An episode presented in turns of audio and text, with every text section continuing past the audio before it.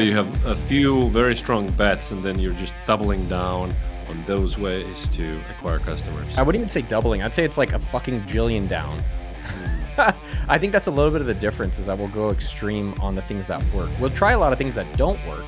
And then when it does work, it's okay, let's do this to the limit. I'm Pep Laja. I don't do fluff. I don't do filler. I don't do emojis. What I do is study winners in B2B SaaS because I want to know how much is strategy, how much is luck, and how do they win. This week, Noah Kagan, founder of AppSumo, a platform for digital marketplace deals focusing on software aimed at entrepreneurs and small businesses. They have bootstrapped to over 80 million in revenue. Noah shares insights on scaling business by focusing on what works, the importance of staying true to your core values, and the strategy behind AppSumo's success. Discover how AppSumo thrived where others didn't, and why focusing on the customer always pays off. Find out how AppSumo navigates competition and continues to grow by doubling down on effective strategies. Let's get into it. At AppSumo, a few different things happened to me. One, in my previous startup, I was doing payments and infrastructure stuff, and everyone treated me like crap.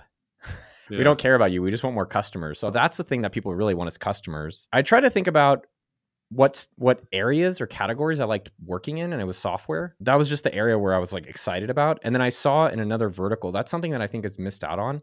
What's happening in another country, maybe Estonia, that's not happening here. Mm-hmm. Or what's happening for females. So it's actually a marketing thing I can talk about. We saw in the female category, and even recently. For AppSumo, I saw that Mac software was doing these deals. I was like, huh, that's interesting. Mac software deals. Maybe I could do web software deals, gets people customers, and it works in an area which is, is software deals, which I like. And then that was the opening. How do you get to 10 million or 100 million or beyond?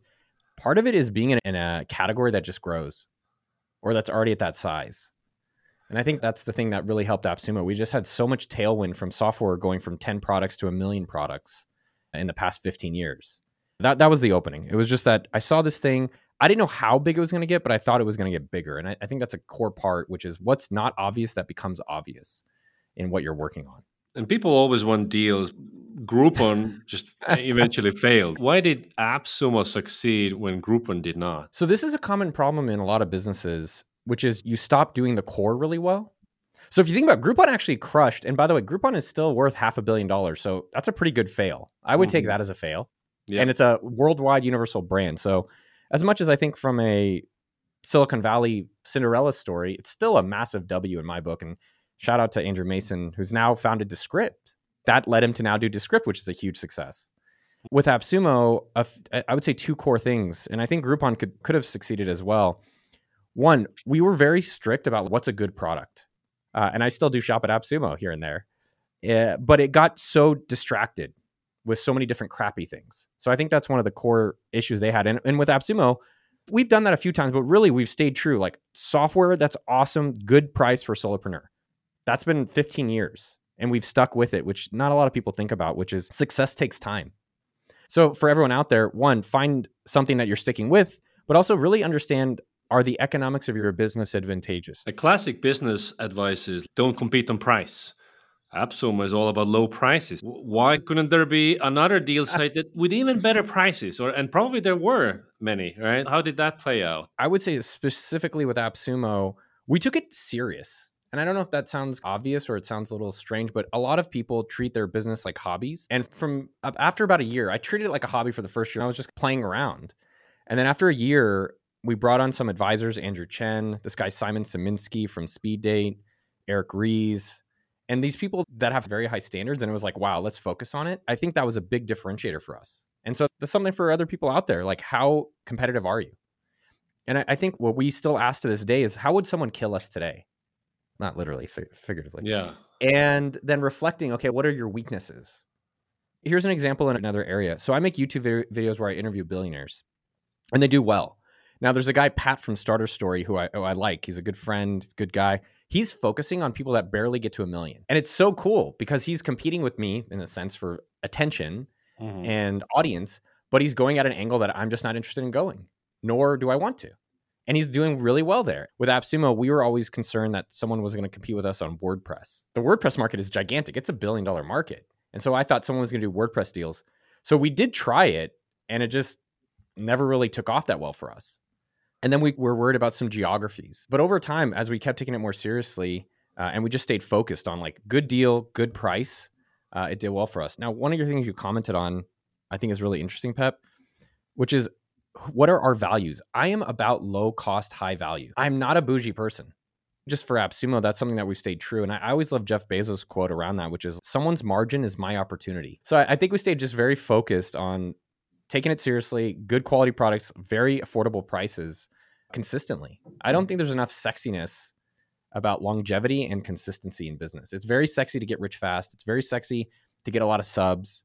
It's not sexy to say, hey, you've done it for 10 years every day. But that I think is part of the, the success of the future. Noah mentions the Jeff Bezos quote, Your margin is my opportunity, in reference to AppSumo's devotion to low cost, high value decision making. This is similar to Bezos' proven method that areas where competitors enjoy high profit margins represents opportunities for Amazon to compete by offering lower prices, more efficient operations, or better customer service. Essentially, Bezos sees competitors' high margins as a chance for Amazon to enter a market and capture market share by underpricing competitors, thereby providing greater value to customers. Noah has applied the same methodology to gaining customers with high quality deals. Every time we've gotten distracted with different competitors, in rear view, it was never as bad as we seem. And it's always better to focus on the customer every single time. I'll give specifics. When I started AppSumo, one of the competitors was Stack Social. Do you remember them? So their whole model was oh, yeah. similar mm-hmm. kind of deals, but they would get distribution by going to reddit.com or digg.com and say, hey, put up a deals page and we'll power your deals page. That was a really good distribution strategy for them. What happened though is that we then, as partners were coming on AppSumo, we said every partner without going on AppSumo would then go on Stack Social right afterwards and be and they would be competitive against us. So then we decided, all right, if you come on AppSumo, you're exclusive for a year. You cannot go on Stack Social, and that is part of our agreement. And so you would see that Stack Social then ventured into drones, like cheap Chinese drones or enterprise software. And we stayed focused, same customer, solopreneur, same products, and we made exclusivity with the people that would come on us. Stack Social then succeeded with their kind of like smorgasbord of random products on their site, but that was a competitor at a time. Almost all the competitors were never as scary as it seemed, and it was always a distraction. We had Facebook groups be competitive. So these Facebook groups would go and get deals promote it in their thing, and then people would buy it. And a lot of times these Facebook groups would come out of the AppSumo audience. It would be AppSumo people who, the Sumo links who loved our deals, but start talking about them in a Facebook group and say, AppSumo sucks and they're screwing the founders, which we don't. We really want everyone to succeed. But they would just make all these claims about us, create their own groups, get be affiliates of us. So we would actually pay them to promote the deals and then they would start just growing the group and then eventually they would start launching their own deals uh, and then just shitting all over us. That was a threat for some period of time. And how we combated against that is one those people were generally complaining a lot the most. And then the partners were realizing wow promoting in here is really toxic.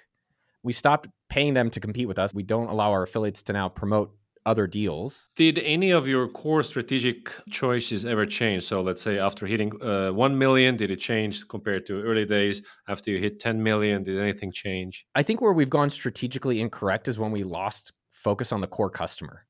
And our core customer, we have two because it's a marketplace. It's a software creator anywhere in the world that's creating software for solopreneurs and it's a solopreneur that buys that software. And we've been very focused. There's a lot of competition outside of that space, and we have gotten strategically distracted we built software for the solopreneur, which was called SumoMe. But then we were like, let's go to Shopify. Then let's try to get the Atlantic and the New Yorker to use our software. And it really distracted us as a company. And it did fine in the beginning, but eventually we flatlined. And then we came to a realization let's just go back to our core, which is like promoting software deals. Another big mistake that I made was two years ago. I said, software deals for solopreneurs is great. We have 600. What would happen to the business if we had 6,000 at AppSumo? And this is the thing I teach in Million Dollar Weekend, as well as we we have as part of our core values, is test and invest. So instead of going from 600 to 6,000, we could have gone from 600 to 650. And I didn't listen to the team. I did not listen to the customers. And we got to 13,000 products in about six months. And then I spent a million dollars cash promoting it, giving it out to people. Our revenue did not really increase. Our complaints of customers increased. The amount of trust decreased our profitability decreased. Everything went in the opposite direction. Now, in terms of the inflection points, one, it's the team. So I haven't done a deal in 10 years. So who are the people that are really running your business and how do you pay them astronomically? I've had people now on my YouTube team quit, and I was like, I should have just paid them so much more because these are the people that are really could create their own businesses. So pay them whatever it takes. Pay them seven figures. They're generating millions. I think people are way too cheap in hiring. Secondly, people are not doing enough of what works. And I know this is the advice people don't like to hear because they want me to tell the secrets. But the real secret is what's working and how much of it are you doing? Every time I go to someone's business, I say, How have you gotten your customers? They tweeting. Okay, you tweet. Great. How many times a day are you tweeting? I, I do once a week. Okay. Why not 10 times a day? And for AppSumo, we had areas that worked, like ads, we tested it, it worked, and then affiliates tested it, it worked. And then now there's a, a business intelligence team, which is a million dollars a year to run for the salaries and the software, dedicated to really around those two areas, just scaling out our ads and scaling out affiliate. The second part is what's working to grow and how much of it are you really maximizing? And I don't think people are actually going to the limit. So you have a few very strong bets, and then you're just doubling down on those ways to acquire customers. I wouldn't, yeah, I wouldn't even say doubling. I'd say it's like a fucking jillion down. Mm. I think that's a little bit of the difference is that we'll go extreme on the things that work. We'll try a lot of things that don't work. And then when it does work, it's okay, let's do this to the limit. This right here. Find things that work and then really focus on it. 80% exploitation, 20% exploration. It's amazing to see how Noah dismisses the notion of doubling down he jillions down. Focus is about multiplying the effectiveness of your effort, concentrating action and resources. For 10x, you focus on what works. It also means saying no to most other things, things that kind of work or maybe work. This means you don't just become more effective, but you also get more efficient by stopping wasting resources like time, money, and attention. I would say as we've gotten to go from like the maybe 10, 15 million, or it's hard to put exact numbers, but to go into almost a nine figure number, I think there's a level of sophistication in understanding decisions versus intuition. And again, most of this people just need to get their first dollar. And it is funny, people tease me almost. They're like, no, why do you teach in million dollar weekend like basic shit?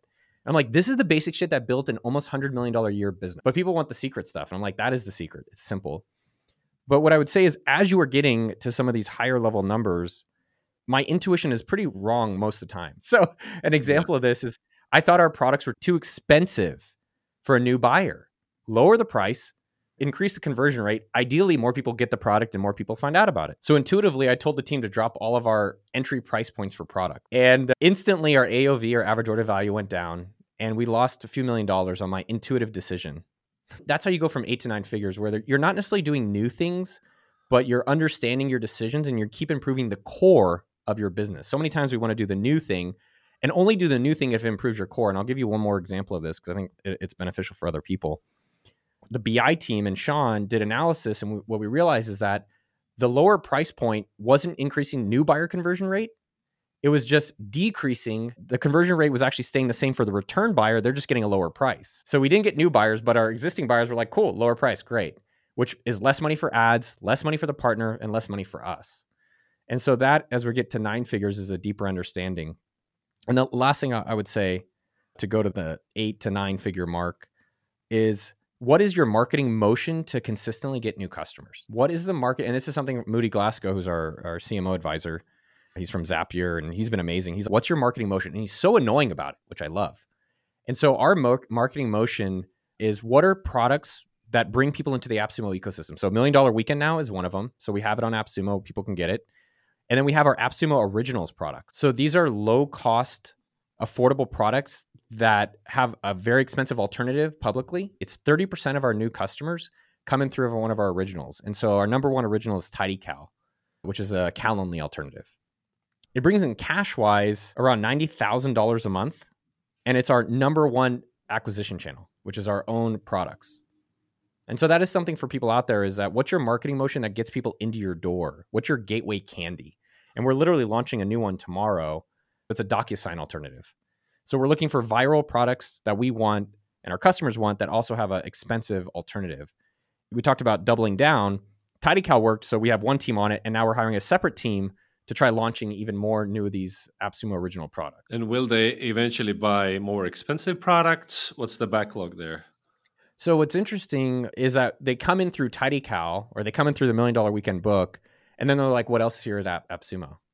The margins on our own products are amazing. There's just we don't have the team, nor is it really our, our focus. right? It's a marketing motion.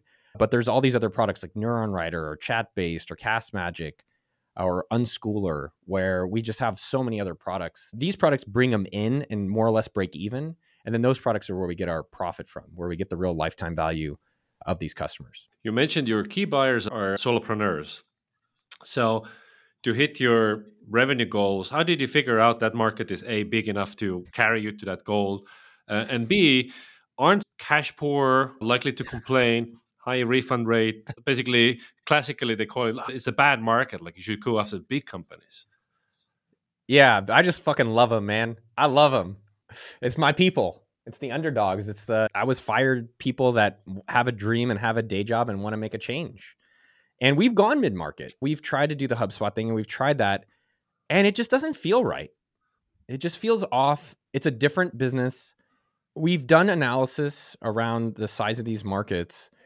And one way to look at it is if you even had to estimate how many solopreneurs or people that are entrepreneur curious, aka entrepreneurs, are out there. Millions? A Few million? How many people want to be entrepreneurs now more than ever? A lot. Last year had 100,000 unique buyers. Just to give you perspective. So there's still a lot of upside. Noah mentions the importance of recognizing markets that others may deem as unworthy of their time. Similar to Bernat Farrero of Factorial HR, targeting European markets instead of the US. Here is Bernat discussing exactly this from a recent episode. Well, we are targeting almost every SMB. And when you make the numbers, any European country is a billion dollar market or more than a billion dollar market. No? So it doesn't make any sense to think that the only market is, the US. Of course, the biggest in the world, especially for software. But if you look at Europe, there are many, many huge markets uh, as well. So we started targeting the European markets. There are trade offs. We have a 26% return rate because we also offer a, a 60 day guarantee return policy. And so we have a lot to, to give those people. We encourage the return because we want them to try it out, not abuse it. But it's also a, it's a sizable market, and it's the people I want to see succeed. And I, I think that's where people get backwards sometimes is that they're like, what's the market that has the most money that I can get the most out of? I see this a lot lately. What's the business model I can copy? I'll do a subscription model. No customer cares about subscription. I think where people need to figure out, and you've done a great job of this, Pep, as well, is sustainability. So yes, we have customers. I think our customers generally buy four times a year at most. It's who we plan on focusing on and sticking with for I don't know next thousand years. Noah talks about the importance of light use customers, a philosophy supported by Byron Sharp in his book How Brands Grow. Sharp points out that for many big brands, a significant portion of their sales comes from light users, not just the heavy loyal ones. In the case of Coca Cola, as with many other brands, a large number of customers might only purchase Coke once a month. The success of a brand like Coca Cola is not merely due to a small group of highly loyal customers, but also the vast number of individuals who purchase their products only occasionally. The idea that our that we can extract growth out of loyalty, out of targeting our heaviest customers, and that they are our most important customers. In actual fact, most customers for any brand are really, really very light. They don't, they don't buy the category that often, and of course they buy the brand, so they don't get around to buying us very often. And and these are the the major source of growth. So it's it's vital that you reach non-customers. Uh, reach is, is absolutely paramount. It's a constant battle for attention. Your consumers are loyal, but they're not super passionately loyal. You are not the only brand for them, and they can easily forget about you. So this means marketing is terribly important. Brands should focus on attracting and retaining light users rather than concentrating solely on increasing loyalty among a smaller group of heavy users. Getting more people to buy the brand is a more effective strategy for growth than trying to increase the purchasing frequency within a smaller consumer base. When you look back at your entrepreneurial career, what are your top three pieces of advice you would give to fellow B2B founders? the biggest one for me by far is sticking with it. Just stick with it. It's so freaking hard to find something that works. So if you find something that people are excited to pay you for, stick with it. And if you can't stick with it, pay someone else to do it. And most people do the opposite. They find something that doesn't work or they're begging someone to pay and they stick with that very long. And they're like, yeah, business sucks. I'm burnt out. I'm like, yeah, because you didn't find something people actually want and then you didn't stick with it. I would just say patience. I'm so fucking impatient to get to these destinations. Get me rich, get me subs, get me this. It almost always works out, and it doesn't have to be so painful along the way. Or we make it so hard on ourselves. Oh man, I'm not rich here. Uh, this person did. Just chill out for one second, and it's going to work out. Stick with it and be patient with that. Number two, I don't think people realize how hard it is to find something people actually want. I've tried so many businesses, but when you find the thing that works, you just do that over and over again. And so, again, I'd, I'd say the second part is find something people are excited to pay you for. That's so hard. And the third piece, if I could go back and do all this over, probably have a lot more fun, Pep. I've had a lot of fun these past few years. I'd say the past three, four years. But I really was mean to myself the whole way through that I wasn't more successful, that I wasn't more famous, that people didn't like me, or why am I getting fired, or why am I doing these things? And it's the same coin, just the other side. And so I, I would encourage everyone just enjoy it a little bit more. When people email me now through Million Dollar Weekend, they're like, dude, I got a customer. I'm like, fuck yes. They're like, I know, but it's only a hundred bucks. I'm like, a hundred? That's more than zero. Most people never get one. Just enjoy the journey more. See about it. Most of this business stuff is helping other people. Like you're teaching people how to have these different businesses and how to do marketing. You're helping companies convert more customers so they can get more money and then the customers get the products. Have fun with it. So, how did AppSumo win? One, they focused on their core market and what that audience needs. I am about low cost, high value. Just for AppSumo, that's something that we've stayed true. We stayed just very focused on taking good quality products, very affordable prices consistently. I don't think there's enough sexiness about longevity and consistency in business. Two, they focused on finding a repeatable go to market motion. To go to the eight to nine figure mark is what is your marketing motion to consistently get new customers? And so our mo- marketing motion is what are products that bring people into the AppSumo ecosystem? We have our AppSumo Originals product. So these are low cost, affordable products that have a very expensive alternative publicly. It's 30% of our new customers coming through one of our originals. And three, they prioritize customer acquisition by really focusing on what works. We'll go extreme on the things that work. The real secret is what's working and how much of it are you doing. Every for AppSumo, we had areas that worked, like ads, we tested it, it worked, and then affiliates tested it, it worked. And then now there's a, a business intelligence team, which is a million dollars a year to run for the salaries and the software, dedicated to really around those two areas. Just scaling out our ads and scaling out affiliate. And that's how you win. I'm Pep Laja. For more tips on how to win, follow me on LinkedIn or Twitter. Thanks for listening.